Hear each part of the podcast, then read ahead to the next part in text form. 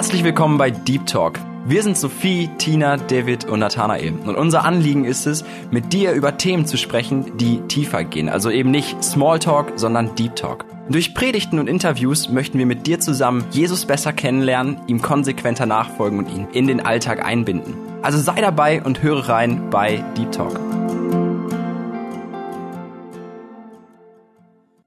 Hallo, ich bin David. Wir hören uns heute eine Predigt von Hans-Peter Reuer an. In dieser redet Bruder Hans-Peter darüber, warum wir das Gebet so nötig haben. Hast du dir schon mal Gedanken darüber gemacht, warum du betest? Nutze heute die Gelegenheit, über dein Gebetsleben nachzudenken. Viel Freude beim Zuhören.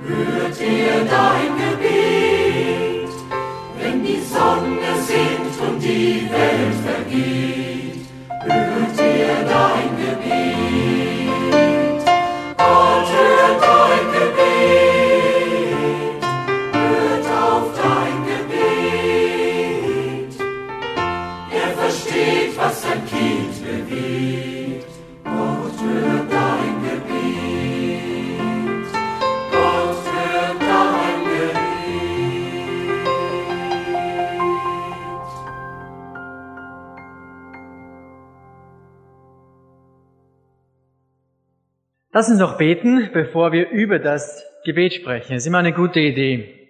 Lieber Vater, wir danken dir wiederum für die Gnade, dass wir dein Wort ansehen dürfen, dass du uns lehrst, wie wir beten sollen und warum wir beten sollen. Danke, Vater, jetzt für die Zeit gemeinsam. Danke vor allem, dass wir beten können zu dem lebendigen Gott. Dass wir wissen dürfen, dass dieses Gebet nicht unerhört bleibt, sondern dass du tatsächlich es hörst dass es tatsächlich einen Unterschied macht in dieser Welt. Gebet verändert die Welt, Herr. Und mein Gebet jetzt ist, dass wir lernen, was Gebet heißt, wie wichtig Gebet ist. Das alles bete ich in deinem Namen. Amen.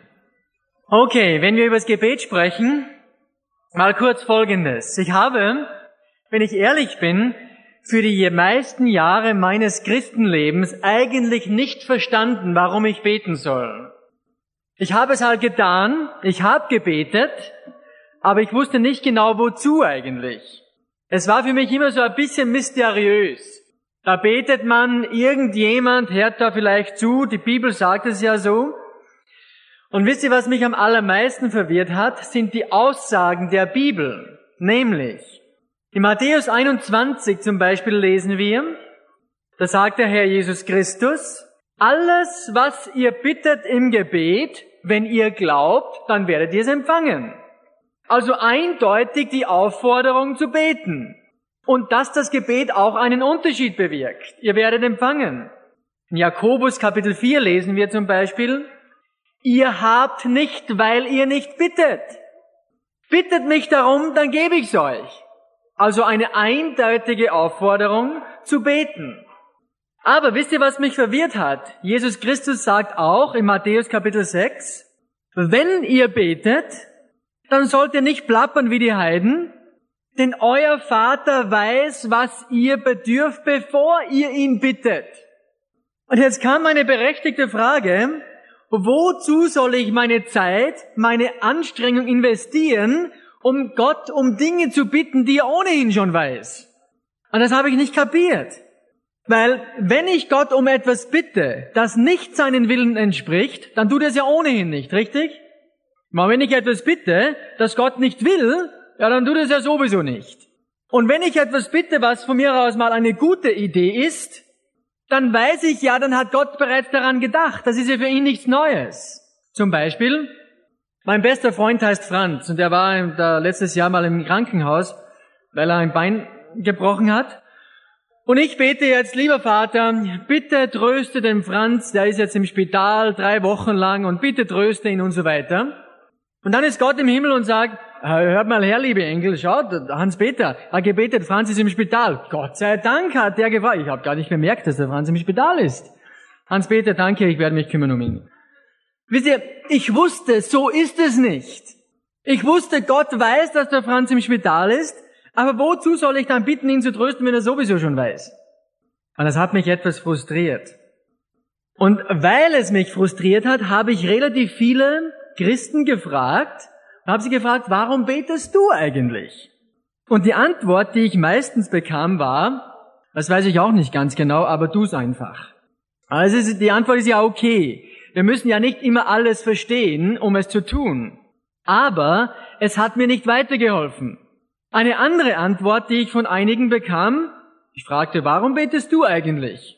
Und sie haben gesagt, ja, weißt du, Gott ist ja dein Vater und du bist sein Kind und Gott der Vater möchte einfach, dass das Kind mit seinem Vater spricht. Ich dachte, ja, ist okay, aber das erklärt mir immer noch nicht, warum ich dann stundenlang auf meinen Knien Gott bitten soll, die Welt zu erretten, wenn Gott ohnehin schon gesagt hat, ich will, dass alle Menschen gerettet werden. Also wozu soll ich ihn dann bitten, die Menschen zu retten? Das ist doch Unsinn. Und warum, wenn es nur ein Gespräch ist zwischen mir und Vater, warum betete Jesus im Garten Gethsemane so heftig, dass seine Schweißtropfen wie Blut auf den Boden fielen? Das hat nichts mit normalen Reden mit meinem Vater zu tun. Und die besten Antworten haben wir immer in der Bibel. Denn das ist das Wort Gottes. Und ich möchte euch heute nur, wir könnten lange drüber reden, von vielen verschiedenen Seiten beleuchten. Ich möchte euch nur eine Seite geben, die mir geholfen hat zu verstehen, warum ich beten soll. Erst als ich verstanden habe, warum Gott die Menschen erschaffen hat, habe ich verstanden, warum ich beten soll. Ich muss euch jetzt etwas sagen, das ist kein Trick. Ihr müsst am Anfang jetzt gut aufpassen, um das Ende zu verstehen. Das heißt kein Trick, es ist einfach so, tut mir leid. Aber wenn du den Anfang nicht verstehst, verstehst du das Ende auch nicht. Das ist nun mal so. Halt bei mir jetzt in dem Fall. Warum hat Gott die Menschen geschaffen? Warum hat er sich das alles angetan da mit uns? War er einsam? Gott war nie einsam, die waren immer zu dritt. Gott Vater, Gott Sohn, Heiliger Geist. Der hat immer eine ganz gute Zeit. Also wozu macht er dann den Menschen? Es gibt viele Gründe, die man jetzt aufzählen könnte, aber eine ganz klare Antwort, warum Gott die Menschen geschaffen hat, haben wir im 1. Mose 1.21.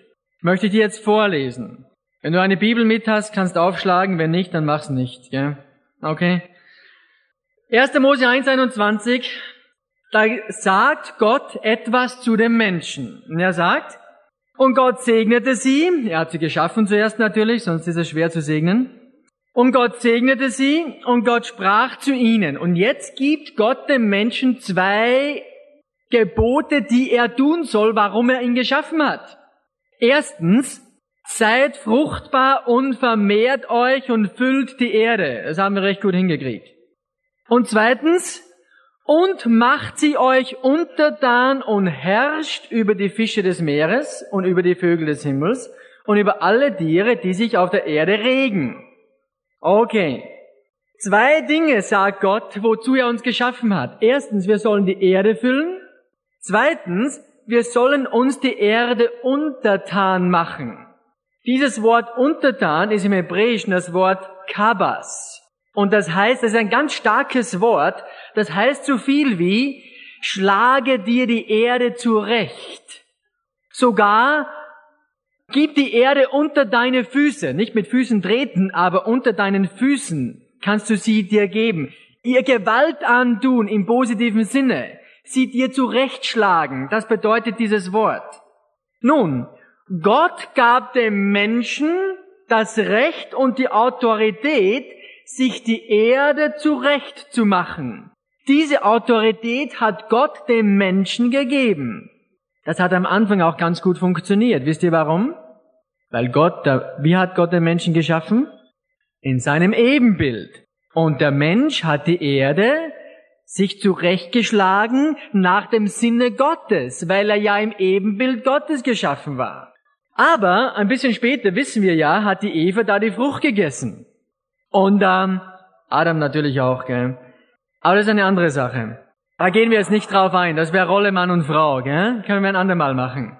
Aber nachdem der Mensch in Sünde gefallen ist, war er nicht mehr wie Gott. Der Charakter Gottes ist ausgezogen. Aber wisst ihr, was interessant ist? Gott hat dem Menschen nicht die Autorität entzogen, sich die Erde zurechtzuschlagen. Das ist interessant. Wisst ihr warum? Im 1. Mose Kapitel 9, das ist nach der Sintflut, sagt Gott fast noch einmal genau dasselbe, aber jetzt zu gefallenen Menschen. 1. Mose Kapitel 9, Vers 1 und 2. Wie gesagt, es tut mir leid, du musst das jetzt mitbekommen, sonst bekommst du den Schluss nicht mit. 1. Mose 9, 1 und 2, das ist nachdem der Mensch in Sünde gefallen ist. Da war er nicht mehr im Ebenbild Gottes. Und Gott segnete Noah und seine Söhne und sprach zu ihnen, seid fruchtbar und vermehrt euch und füllt die Erde, haben wir schon gehört. Zweitens, und Furcht und Schrecken vor euch sei auf allen Tieren der Erde und auf allen Vögeln des Himmels, mit allem, was sich auf dem Erdboden regt, mit allen Fischen des Meeres, sind sie in eure Hände gegeben. Das ist nun interessant. Das ist mir aufgefallen. Also Gott hat auch nach dem Sündenfallen dem Menschen immer noch die Autorität gegeben, diese Welt zu beherrschen. Wer bestimmt seit dem Sündenfall das Verhalten des Menschen? Gott oder Satan? Wer ist es? Natürlich Satan. Du kannst es Sünde nennen wie immer, dann klingt es etwas schöner. Aber von wo kommt Sünde? Von Satan. Ich beschönige das nie. Das bringt auch nichts. Satan ist der Vater aller Lüge, er ist der Vater der Sünde. Er war der erste Mörder. Der erste Mörder war nicht Abel, sondern Satan. Er hat die Menschheit umgebracht. Aber das Interessante ist jetzt, dass der Mensch in seiner gefallenen Form immer noch die Autorität von Gott hat, sich die Erde untertan zu machen. Jesus Christus nennt Satan dreimal im Johannesevangelium den Fürst dieser Welt. Satan ist der Fürst dieser Welt. Zumindest Jesus hat das geglaubt. Auch wenn es heute die Theologen nicht glauben, macht er nichts draus. Jesus hat's geglaubt. Und der Teufel ist sogar so sehr Herrscher dieser Erde, dass er sogar den Sohn Gottes, Jesus Christus, versucht hat und gesagt, wenn du vor mir niederfällst und mich anbetest, dann will ich dir das ganze Erdreich geben. Jetzt sagen viele, das war keine richtige Versuchung, das hätte er gar nicht tun können. Aber wisst ihr was? Das ist Unsinn. Denn, angenommen, die Schwester Irmgard kenne ich zufällig, ich kenne einige Schwestern, ich, ich muss ehrlich zugestehen, manchmal vergesse ich den Namen oder ich verwechsle es. Aber angenommen, Schwester Irmgard, nehmen wir sie mal, sie sagt, Hans-Peter, wenn du vom dritten Stock runterhüpfst, da drüben im Mutterhaus, gebe ich dir fünf Millionen Mark. Wisst ihr, das ist für mich keine Versuchung. Wisst ihr warum? Sie hat keine fünf Millionen Mark. Wenn sie die fünf Millionen Mark nicht hat, kann sie mich niemals versuchen. Darum ist es ein Unsinn zu sagen, dass Satan Jesus nicht wirklich versucht hat. Er hätte es nicht tun können, doch er hätte es. Denn Satan ist der Fürst dieser Welt und er hätte es tun können, sonst wäre es keine Versuchung. Nun, jetzt habe ich eine Frage an euch. Ihr müsst mitdenken, entschuldige. Wie regiert oder wie zeigt Satan seine Macht auf dieser Erde, auf dieser Welt? Welche Kanäle benutzt Satan, um seine Macht in dieser Welt sichtbar zu machen? Dreimal darfst du raten. Er benutzt Menschen. Richtig? Stimmt er mit mir überein? Satan benutzt Menschen, um seine Macht auf dieser Erde zu zeigen, sich wirksam zu machen. Er beeinflusst, regiert oder besitzt Menschen, mit denen er seine Macht ausübt. Wisst ihr, nur ein Beispiel. Angenommen, in diesem Zelt hier schwirren ein paar böse Geister herum. Die können rumschwirren, das macht mir gar nichts aus. Aber wir haben ein Problem, wenn einer dieser Geister in einem von Menschen fährt. Denn dann kann er sich ausdrücken. Böse Geister, die rumschwirren, tun keinem weh. Aber wenn diese bösen Geister Besitz ergreifen von einem Medium, einem Menschen, dann kann sich dieser Geist ausdrücken und furchtbare Konsequenzen hervorbringen. Nun habe ich eine andere Frage. Wie zeigt sich Gott und seine Macht in dieser Welt? Worin und wodurch offenbart Gott sich heute auf dieser Welt? Wiederum, dreimal darfst du raten, durch Menschen. Wir Menschen haben von Anbeginn der Schöpfung von Gott die Vollmacht erhalten, diese Erde uns untertan zu machen. Aber, das werden wir morgen genauer besprechen, wir Menschen sind so geschaffen, dass wir nur in Abhängigkeit von einer höheren Macht leben können, bewusst oder unbewusst. Du bist immer beeinflusst. Wir werden morgen besprechen, was es heißt, frei zu sein. Manche Menschen sagen zu mir, weißt du, Hans-Peter, ich will Jesus Christus nicht annehmen, denn ich bin total frei. Das ist ein Irrtum. Weißt du, was du bist? Du bist ein Ergebnis von den Dingen, denen du dich aussetzt. Du kannst wählen, welche Mächte dich bestimmen, aber du bist nie frei. Luther hat gesagt, wir sind die Berittenen. Es reitet immer jemand auf uns.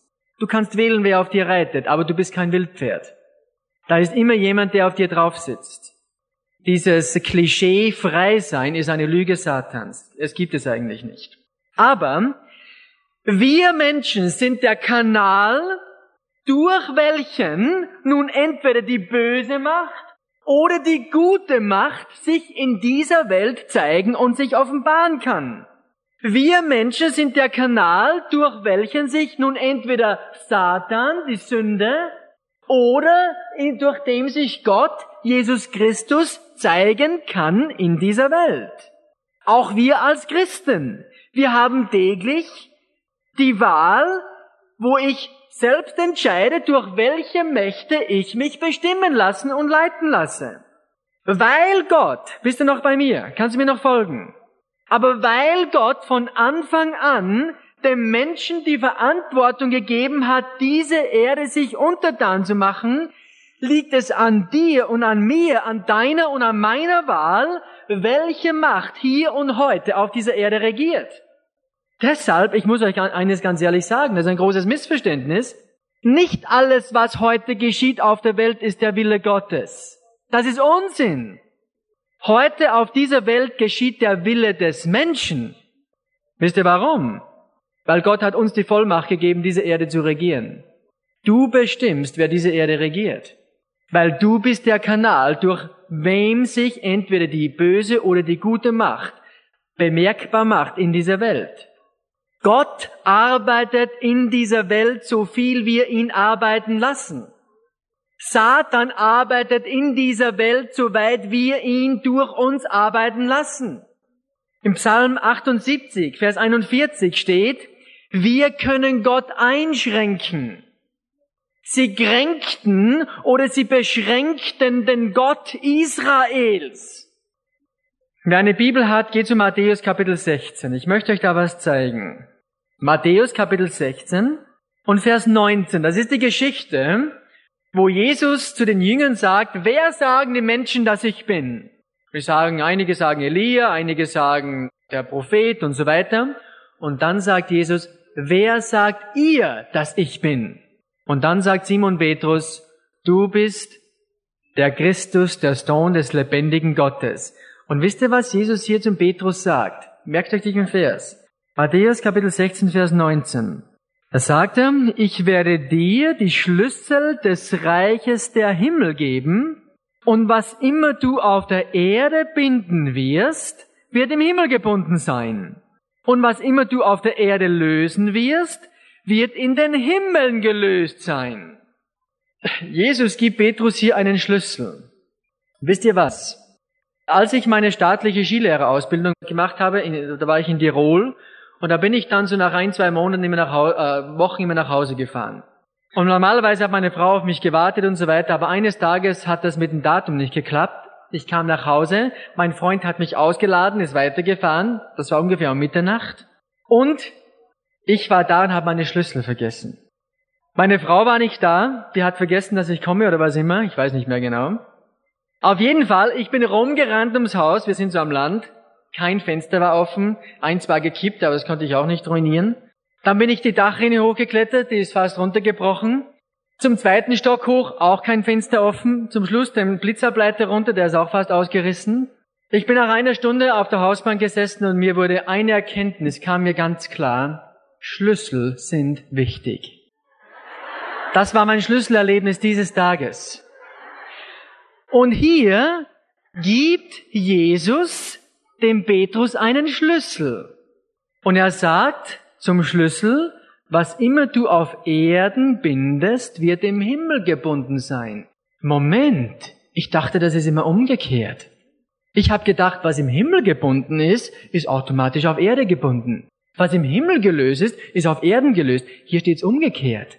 Was auf Erden gebunden wird, das wird im Himmel gebunden. Jetzt, was ist der Schlüssel? Was ist der? Geh mal zu Matthäus Kapitel 18 und Vers 18. Hier spricht Jesus übers Gebet. Wenn zwei oder drei übereinkommen und so weiter. Und wisst ihr, was er da sagt? Matthäus 18, Vers 18. Wahrlich, ich sage euch, wenn ihr, und er spricht übers Gebet, wenn ihr etwas auf der Erde bindet, oh, kommt bekannt vor, gell? wird es im Himmel gebunden sein. Und wenn ihr etwas auf der Erde löst, wird es im Himmel gelöst sein. Eine wichtige Bibelstelle. Wisst ihr, was der Schlüssel ist? Das Gebet. Der Schlüssel ist das Gebet. Ich weiß, es gibt andere Auslegungen, sind auch wahr, aber es geht darüber hinaus. Petrus hat auch den Schlüssel für die Juden, Samaritaner und Heiden bekommen. Aber weit wichtiger ist der Schlüssel des Gebets. Wisst ihr warum? Indem wir beten, uns zum himmlischen Vater wenden, öffnen wir ihm den Kanal unserer Person, dass Gott nun durch uns in dieser Welt wirken kann. Indem wir beten, wird Gott frei, seine Absichten und seine Pläne durch uns zu verwirklichen. Andererseits, indem wir nicht beten, schließen wir den Kanal, dass Gott durch uns wirken kann und was geschieht? Automatisch kann die andere Macht sich durch uns zeigen und durch uns wirken. Wann immer du nicht mit Gott sprichst, das ist ein Zeichen, dass deine Beziehung nicht stimmt. Angenommen, ich, ich bin mit der Hannelore jetzt seit zehn Jahren verheiratet. Und als ich sie geheiratet habe, habe ich gesagt, heute Nacht, ja, heute Nacht heiraten wir und ähm, schau halt, dass die Musiker da sind und so weiter, ich komme dann hin. Und dann, ich habe ja 20, 25 Jahre alleine gelebt und dann haben wir geheiratet, dann kommen wir nach Hause und in der Früh werde ich munter am ersten Tag meiner Hochzeit und gehe runter wie jeden Tag Kaffee machen. Oh, bin ja verheiratet, ja. Schnell rauf, Hannelore, komm zum Kaffee und so weiter. Und, und dann, äh, Hannelore, ich muss jetzt zur Arbeit, ich komme irgendwann am Abend wieder mal nach Hause, aber weiß ich nicht genau. Spät abends komme ich nach Hause und setze mich hin und lese die Zeitung, so wie immer und so weiter. Oh, bin ja verheiratet. Hannelore, ich muss noch schnell reden mit dir. Gute Nacht. Wenn ich so lebe mit meiner Frau und du triffst sie nach drei Monaten nach der Hochzeit und du fragst meine Frau, wie ist es eigentlich so verheiratet zu sein, sagt sie, ja, ich bin verheiratet, aber es ist etwas langweilig. Und wisst ihr, so ist es genau wie manche Christen mit dem Herrn Jesus leben. Ah, oh, normalen Geschäft, ah ja, bin ja Christ, ah, Herr Vater, bitte segne den Tag und rette auch sonst alle, gell.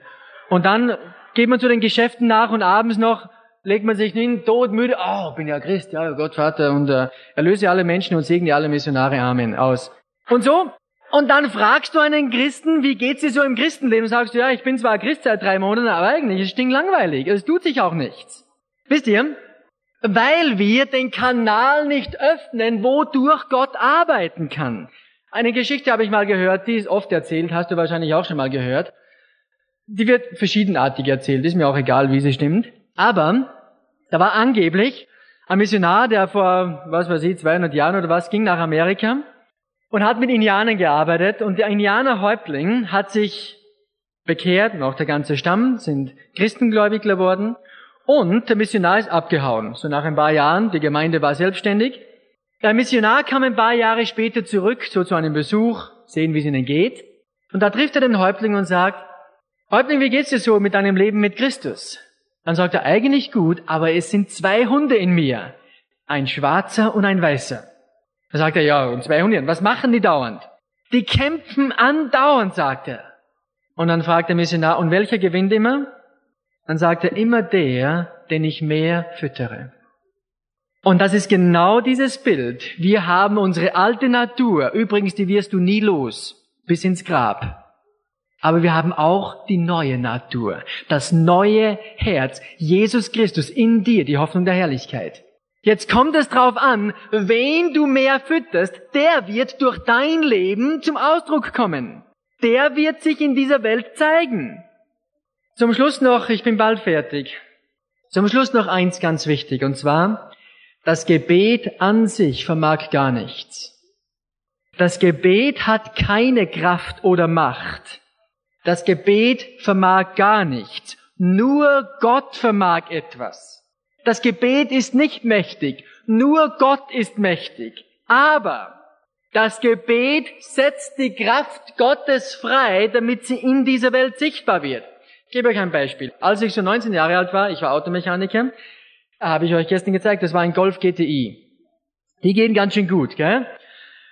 Und äh, ich könnte dir jetzt imponieren mit dem Golf GDI und sage dir, ich zeig dir mal, ich, ich habe ein Auto und das geht, das sage ich dir. Und dann setzt du dich ins Auto, machst eine Probefahrt. Oder ich fahre zuerst mal, ich lasse dich nicht gleich fahren. Ich lasse dich mal zuschauen. Und da stehe ich am, am Parkplatz und gebe Gas und der Motor heult auf. Und, und ich sage, das ist ein gewaltiges Auto. Und du sagst, ja, ist gewaltig, aber wir sind doch keine Meter vorwärts gekommen. Und dann plötzlich lasse ich, lege ich den Gang ein und lasse die Kupplung los und plötzlich schwirren wir ab mit 100 und so weiter. Und du sagst dann zu mir, wow, du hast eine kraftvolle Kupplung. Seit du die Kupplung losgelassen hast, ist da was los. Dann werde ich dir erklären, lieber Freund, die Kupplung ist nicht kraftvoll.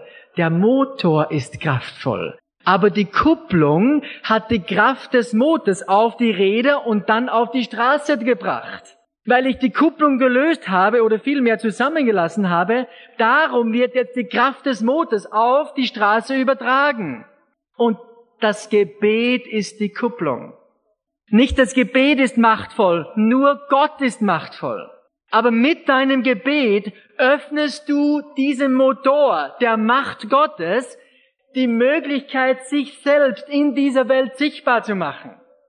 Gott hat uns den Auftrag gegeben, die Vollmacht gegeben, die Welt zu beherrschen. Du bestimmst, welche Macht in dieser Welt sichtbar wird, weil Gott uns diese Verantwortung gegeben hat. Und das ist Gebet. Gebet ist nicht eine Unterstützung der Arbeit Gottes, Gebet ist die Arbeit Gottes. Das ist so wichtig. Wisst ihr, was mir immer auffällt?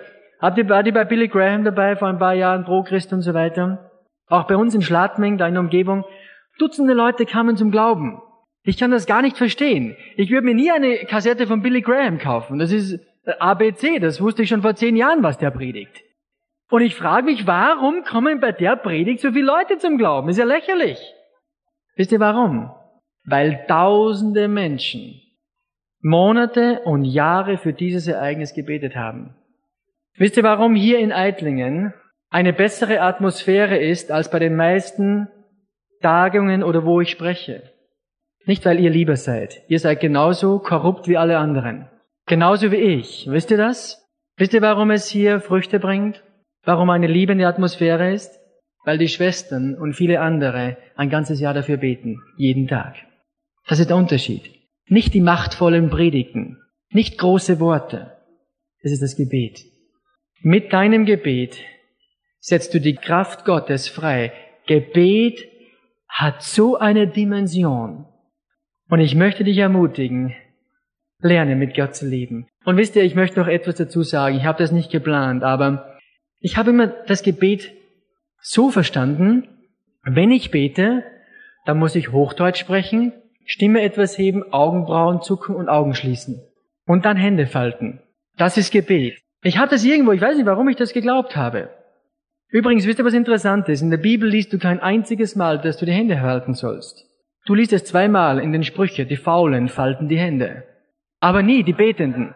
Das ist so eine Tradition, da kannst du die Hände ruhig falten, aber biblisch ist es nicht. Aber, wisst ihr, für mich war immer Gebet, da muss ich mich konzentrieren, da muss ich eine gewisse, eine, ein gewisses Gefühl haben und dann kann ich beten. Das stimmt nicht. Denn du brauchst kein Gefühl, du brauchst dich nicht geistlich fühlen, du sollst nur mit Gott reden. Und wisst ihr, wie lebe ich mit meiner Frau? Wisst ihr, wie ich mit meiner Frau lebe? Wir sagen ja so, du kannst ja Bücher kaufen über Gebet, du kannst über alles Bücher kaufen. Vergiss die meisten davon übrigens. Kauf die Bibel, viel besser. Aber da steht ja Zeitbücher, halbe Stunde in der Früh, so beten und Bibel lesen, dann bist du normal, dreiviertel Stunde, das sind schon die ziemlich guten. Und wenn du abends dasselbe machst, dann bist du ziemlich gut. Da sollst du äh, vielleicht 20 Minuten lesen, Altes Testament ein Kapitel, Neues Testament auch und dann ein bisschen beten und so weiter. Steht auch drinnen, wie du beten sollst. Wisst ihr, mit meiner Frau, um 7 Uhr früh stehen wir auf, sage ich, Hannelore, ich habe gerade ein Ehebuch gelesen. Da steht, ich soll mit meiner Ehefrau jeden Tag in der Früh halbe Stunde reden. Hannelore, bitte setz dich hin, schau mich an. Wir reden gemeinsam. Und dann rede ich mit meiner Frau halbe Stunde, 7.30 Uhr. Am Abend komme ich nach Hause, dann müssen wir wieder 20 Minuten abends unbedingt. Einmal die Woche ausgehen, Freitag 7 Uhr, ausgehen, Hannelore, bis 9 Uhr. Ich bin ein guter Ehemann. Wisst ihr, wenn ich so mit meiner Frau lebe, werden wir längst geschieden. Wisst ihr, wie ich mit meiner Frau lebe? Ganz normal. In der Früh reden wir fast gar nichts, weil wir keine Morgenmenschen sind. Und dann, tagsüber, wenn ich zu Hause bin, gehe ich durch die Küche und sage, hilf mir mal da, und sie sagt, na, mache ich nicht. Und dann gibt's ab und zu leben wir. Und dann gibt's ab und zu Dinge mit den Kindern oder sonst was, wo die Hannelore sagt, Hans-Peter, ich, ich möchte was besprechen mit dir. Sag ich, mache einen Kaffee, dann besprechen wir was. Dann setzen wir uns in Viertelstunde und besprechen etwas, etwas intensiver. Dann stehe ich wieder auf und arbeite weiter. So lebe ich mit meiner Frau. Weißt du, wie ich mit Jesus lebe? Genauso. Ich habe manche Bücher gelesen, wo Menschen so nachts über sechs, acht Stunden beten. Ich habe es probiert, nach halben Stunde bekomme ich einen Krampf im Rücken. Ich schaffe es nicht. Ich tue mich schwer beim Knien. Ich kann auch, bitte versteht das nicht falsch. Das ist eine gute Sache. Aber es trifft nicht auf jeden Menschen zu. Ich kann zum Beispiel nicht in einem Zimmer beten. Gehe in ein Kämmerlein und bete. Ich habe das zehn Jahre probiert. Nach einer Minute schlafe ich. Egal ob ich sitze oder stehe. Wenn ich mich in einem Zimmer hinsetze und bete, spätestens nach fünf Minuten sind meine Gedanken ganz woanders und dann, oh, ich bete ja, oh, beten, zurück rein. Nach drei Minuten sind meine Gedanken total woanders. Und dann sage ich Amen, mir reicht's. Wisst ihr, wie ich beten muss? Ich muss spazieren gehen. Ich muss spazieren gehen. Wenn ich in den Wald gehe, über eine Wiese gehe, da kann ich stundenlang mit meinem Herrn Jesus gehen. Da kann ich mich auf ihn konzentrieren, da haben wir eine super Zeit. Das bin ich. Vielleicht kannst du nicht spazieren gehen, vielleicht kannst du besser sitzen. Ich möchte euch nur sagen, kauft euch kein Buch, wie du beten sollst. Lerne mit Jesus zu leben. Lerne mit ihm zu reden. Lerne ihm Raum zu geben in deinem Leben. Bring ihm die möglichen und die unmöglichen Dinge vor. Wenn etwas groß genug ist, dass du dir Gedanken machst darüber, dann ist es groß genug, es dem Herrn Jesus zu sagen. Bete für Menschen. Öffne dein Leben für Gott im alltäglichen Leben und du wirst das Wunder erleben, dass Gott durch dich arbeitet. Übrigens eins möchte ich dir auch noch sagen. Wenn Gott durch dich arbeitet, der letzte Mensch, der das bemerkt, bist du selbst. Gott sei Dank. Denn wenn du bemerken würdest, dass Gott durch dich arbeitet, würdest du sagen, ganz schön gut, hab's geschafft, Gott gebraucht mich. Wenn du ein Mann, eine Frau Gottes bist, wirst du nie etwas merken von dem Segen, den Gott durch dich in diese Welt bringt. Und das ist gut so. Aber die anderen Menschen bemerken's. Und das ist, worauf es ankommt. Du kümmere dich nur um deine Beziehung mit dem Herrn Jesus. Alles andere ist nicht dein Kaffee. Das ist Gottes Sache. Ob du dich wohlfühlst, ob du dich gebraucht fühlst, ob du auch einmal hier sprichst oder dein Leben lang, so wie meine Frau, Kinder wickelt, meine Hemden bügeln, mein Essen macht, treu zu Hause ist, das ist nicht die Sache. Glaubt ihr, dass mein Leben wichtig ist als das Leben meiner Frau? Ich glaube nicht. Ein lieber Freund von mir, der Charles Price, der hat auch eine Frau und drei Kinder. Und seine kleine Tochter hat mal zum Charles gesagt, Vati, wenn wir im Himmel sind, darf ich dann neben dir sitzen? Der Charles ist ein weltbekannter Prediger. Und dann hat Charles gesagt, warum möchtest du neben mir sitzen? Sitz lieber neben Mutti, die sitzt in der ersten Reihe. Denn das sind die Werte Gottes. Erwarte keine spektakulären Dinge. Wisst ihr, was Gott heute braucht, ist Treue. Nicht spektakuläres. Wir laufen immer dem Spektakulären nach und Gott möchte, dass wir treu sind. Wisst ihr, was Paulus gesagt hat? Gott hat mich als treu erachtet und mich in das Amt gesetzt. Was ist die Voraussetzung, dass Gott dich in das Amt setzt? Treue. Das haben wir heute vergessen. Das Wort existiert in den Medien nicht mehr. Wir müssen es ganz neu lernen. Nur darin wirst du jemals Frieden, Freude, Erfüllung finden, sonst nie. Lass uns beten. Himmlischer Vater, ich danke dir von Herzen für das Vorrecht, mit dir leben zu dürfen. Vater, ich danke dir, dass du uns erwählt hast, diese Erde uns zurechtzuhauen, sie zu beherrschen. Aber Herr, das kann nur gut gehen, wenn wir uns von dir beherrschen lassen. Wenn wir unser Leben dir öffnen, damit dein Wille in dieser Welt kund wird und sich zeigt. Vater, vergib uns, wenn wir so oft auf die andere Seite hören, auf das, was nicht von dir ist, und wir automatisch diese andere Seite spiegeln. Vater, ich bete, dass wir lernen, den weißen Hund in uns zu füttern. Deine Seite, den Herrn Jesus. Ich will abnehmen, du sollst zunehmen. Das hat Johannes gebetet. Und das wollen wir beten, Herr. Herr, ich bete um den Segen für diese Menschen hier, damit sie ganz klipp und klar dir nachfolgen, sich von dir gebrauchen lassen, Kanäle werden für dich. Amen.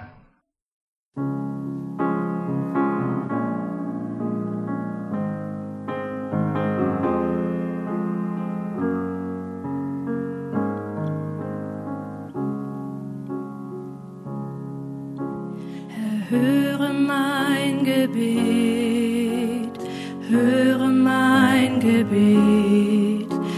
mein Schreien vor dich kommen. Verbirg dich nicht vor mir und zeig mir dein Gesicht, denn ich brauche dich. Wenn ich in Bedrängnis bin, dann zeig dich mir. Wenn ich dich rufe, hör mir doch zu, ja. Wenn ich in Bedrängnis bin, zeig dich mir. Bitte höre mich bald. Herr, höre mein Gebet, höre mein Gebet. Lass mein Schreien vor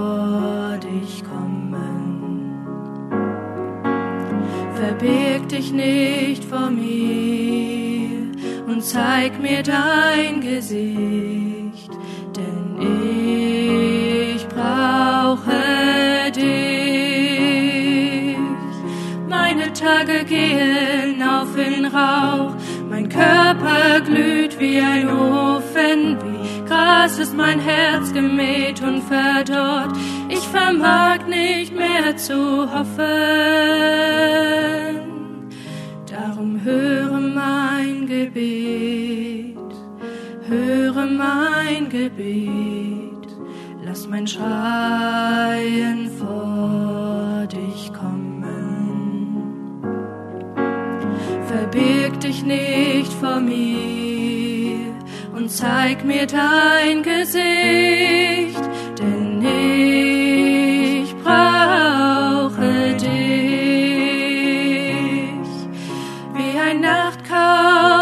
der Wüste und die Eule in Ruinen, bin ich einsam und lieg wach und fühle mich wie ein Vogel auf dem Dach.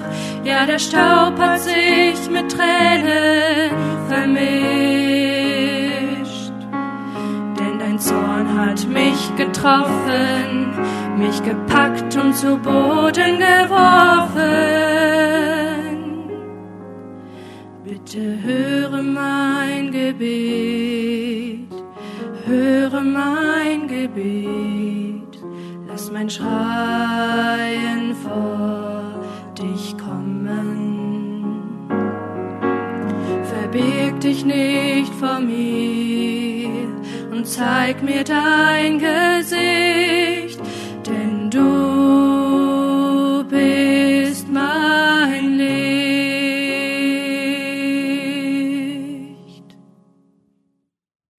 Das war's für heute. Nächste Woche moderiert Nathanael die Sendung und wir hören eine spannende Predigt.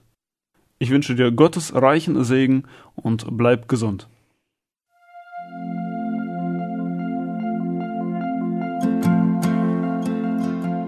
Schön, dass du heute dabei warst. Und wenn es dir gefallen hat, wenn du was mitnehmen konntest, dann teile es gerne mit deinen Freunden und Bekannten und gib es weiter. Und wenn du noch mehr Informationen haben möchtest über das Programm und über Segenswelle allgemein, dann schau doch einfach auf unserer Webseite vorbei auf www.segenswelle.de oder auf dem Instagram-Feed auch unter Segenswelle zu finden und klick dich einfach mal durch, teile es und gib es weiter. Wir wünschen dir eine gesegnete Woche mit den Worten aus Kolosser 3, Vers 17. Was immer ihr tut, in Wort oder Werk, das tut alles im Namen des Herrn Jesus und dank Gott, dem Vater durch ihn. Damit wünschen wir dir eine gesegnete Woche. Mach's gut, bis zum nächsten Mal.